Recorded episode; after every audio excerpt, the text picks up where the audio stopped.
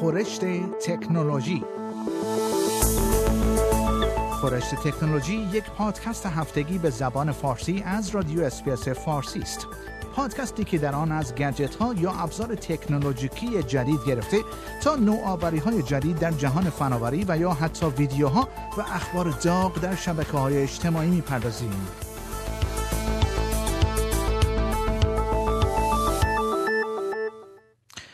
تیم کوک مدیرعامل اپل می‌گوید نمی‌خواهد برادرزادهاش در شبکه های اجتماعی باشد. تیم کوک ریاست اپل معتقد است که باید محدودیت هایی برای استفاده از فناوری در مدارس وضع شود. آقای کوک می‌گوید او نمی‌خواهد که برادرزادهاش از شبکه های اجتماعی استفاده کند. ریاست شرکت اپل این سخنان را به تازگی در کالج هارلو اظهار کرده است. کالج هارلو یکی از هفتاد انستیتو در سراسر اروپا است که از دوره آموزشی شرکت اپل موسوم به Everyone Can Code یا به زبان دیگر هر کسی می‌تواند کد نویسی کند استفاده خواهد کرد. این خبر روز جمعه 19 ژانویه اعلام شد. ریاست شرکت اپل می‌گوید من به استفاده بیش از حد از فناوری باور ندارم من فردی نیستم که بگویم اگر شما در تمام اوقات از فناوری استفاده کنید ما به موفقیت دست خواهیم یافت من مشتری این نوع تفکر نیستم آقای کوک می‌گوید حتی در کلاس هایی که با کمک کامپیوتر برگزار می شود مانند کلاس های طراحی گرافیک نیز فناوری نباید عنصر غالب باشد.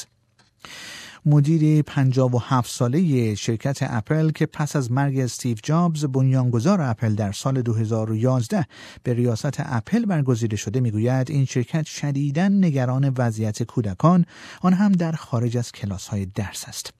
آقای کوک گفته است من فرزند ندارم اما یک برادرزاده دارم که برای او محدوده هایی در این خصوص مشخص کردم چیزهایی است که من آنها را اجازه نمی دهم من نمی خواهم اونها در شبکه های اجتماعی باشند. و خبر بعد مکدونالد کلیه بندی های خود را بازیافت پذیر خواهد کرد. شرکت بزرگ رستوران های زنجیری مکدونالد به تازگی اعلام کرده است که بسته بندی های خود را تا سال 2025 100 درصد قابل بازیافت خواهد کرد. این شرکت بزرگ فعال در زمینه غذاهای موسوم به فست فود اعلام کرده است که در نظر دارد تا کلیه بندی های خود را از مواد بازیافت شده و قابل بازیافت تولید کند. مکدونالد می‌گوید در همین راستا در کلیه رستوران های خود سطل های مخصوص مواد قابل بازیافت قرار خواهد داد. فرانسیسکو دبیاس مدیر بخش پایداری مکدونالد می‌گوید مشتریان ما به ما گفتند که ضایعات مربوط به بندی های ما در شماره یکی از مشکلات زیست محیطی است که آنها از ما می‌خواهند به آن رسیدگی کنیم. هدف ما نیز آن است تا تغییراتی را که مشتریانمان خواهان آن هستند اعمال کنیم و از بندی های کمتر استفاده کنیم. منابع آنها را به صورتی مسئولانه تر انتخاب کنیم و در طراحی آنها به گونه ای رفتار کنیم که بتوان حتی پس از استفاده از آنها نیز بار دیگر از آنها استفاده کرد و خبر بعد فیسبوک می‌گوید این شرکت منابع خبری قابل اعتمادتر را بر روی بخش اخبار خود یا به زبان دیگر نیوز فید قرار خواهد داد این شرکت می‌گوید جامعه شبکه اجتماعی درباره آنکه کدام یک از رسانه ها قابل اعتماد هستند از طریق استفاده از نظرسنجی های کاربر تصمیم خواهد گرفت.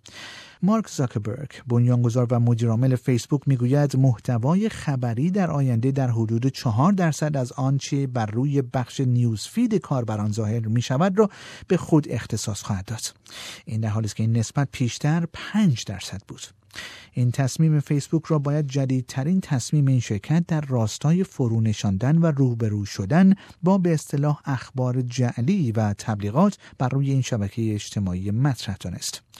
این امر در حالی رخ می دهد که توییتر نیز در روز جمعه گذشته اعلام کرد این شرکت 677775 کاربر مستقل در ایالات متحده آمریکا که پیشتر حسابهای موسوم به بات اکاونت یا به عبارت دیگر حسابهای کاربری تحت مدیریت ربات ها را که در دوران رقابت های انتخاباتی ریاست جمهوری سال 2016 در آمریکا آنها را باز توییت کردند یا آنها را لایک کرده اند و یا اینکه آنها را دنبال کرده اند اطلاع داده است.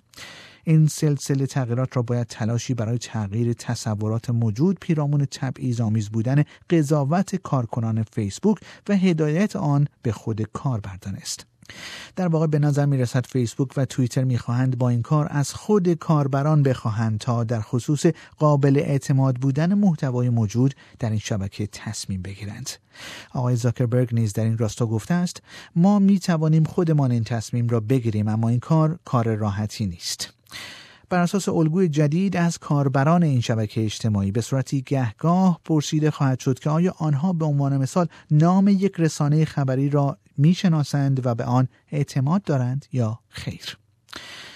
و خبر بعد کنترل ویدیوهای محبوب در یوتیوب از این پس توسط انسان انجام خواهد شد. انسان ها از این پس برترین ویدیوهای موجود در شبکه یوتیوب را بررسی خواهند کرد. شرکت گوگل می‌گوید به دلیل دریافت شکایت های اخیر از این پس انسان ها ویدیوهای محبوب ترین خالقان محصولات ویدیویی در این شبکه پرطرفدار را بررسی خواهند کرد. با آنکه این روش یعنی روش بازبینی ویدیوها توسط انسان پیشتر نیز توسط گوگل انجام می‌شد اما این شرکت به صورت جدی بر یک سری نرم افزارها برای شناسایی مشکل مشکلات بالقوه در ویدیوها متکی بود. این حال است که به تازگی و پس از آن که یکی از یوتیوبرهای نامدار به نام لوگان پاول ویدیویی را بر روی این شبکه پست کرد که به نظر می رسد مربوط به یک قربانی خودکشی است بر شدت انتقادها از یوتیوب به دلیل واکنشی کند نسبت به شکایات و رسیدگی به گزارش های متعدد افسوده شده است. و این حال است که در نهایت گوگل در روز سهشنبه گذشته گفت این شرکت پیش نیازهای سختگیرانه تری را بر خالقان این ویدیوها که از محل آگهی های تبلیغاتی کسب درآمد می کنند اعمال خواهد کرد. این پادکست رادیو SBS بود برای کسب اطلاعات بیشتر از وبسایت sbs.com.au دیدن کرده و یا اپ SBS رادیو را دانلود کنید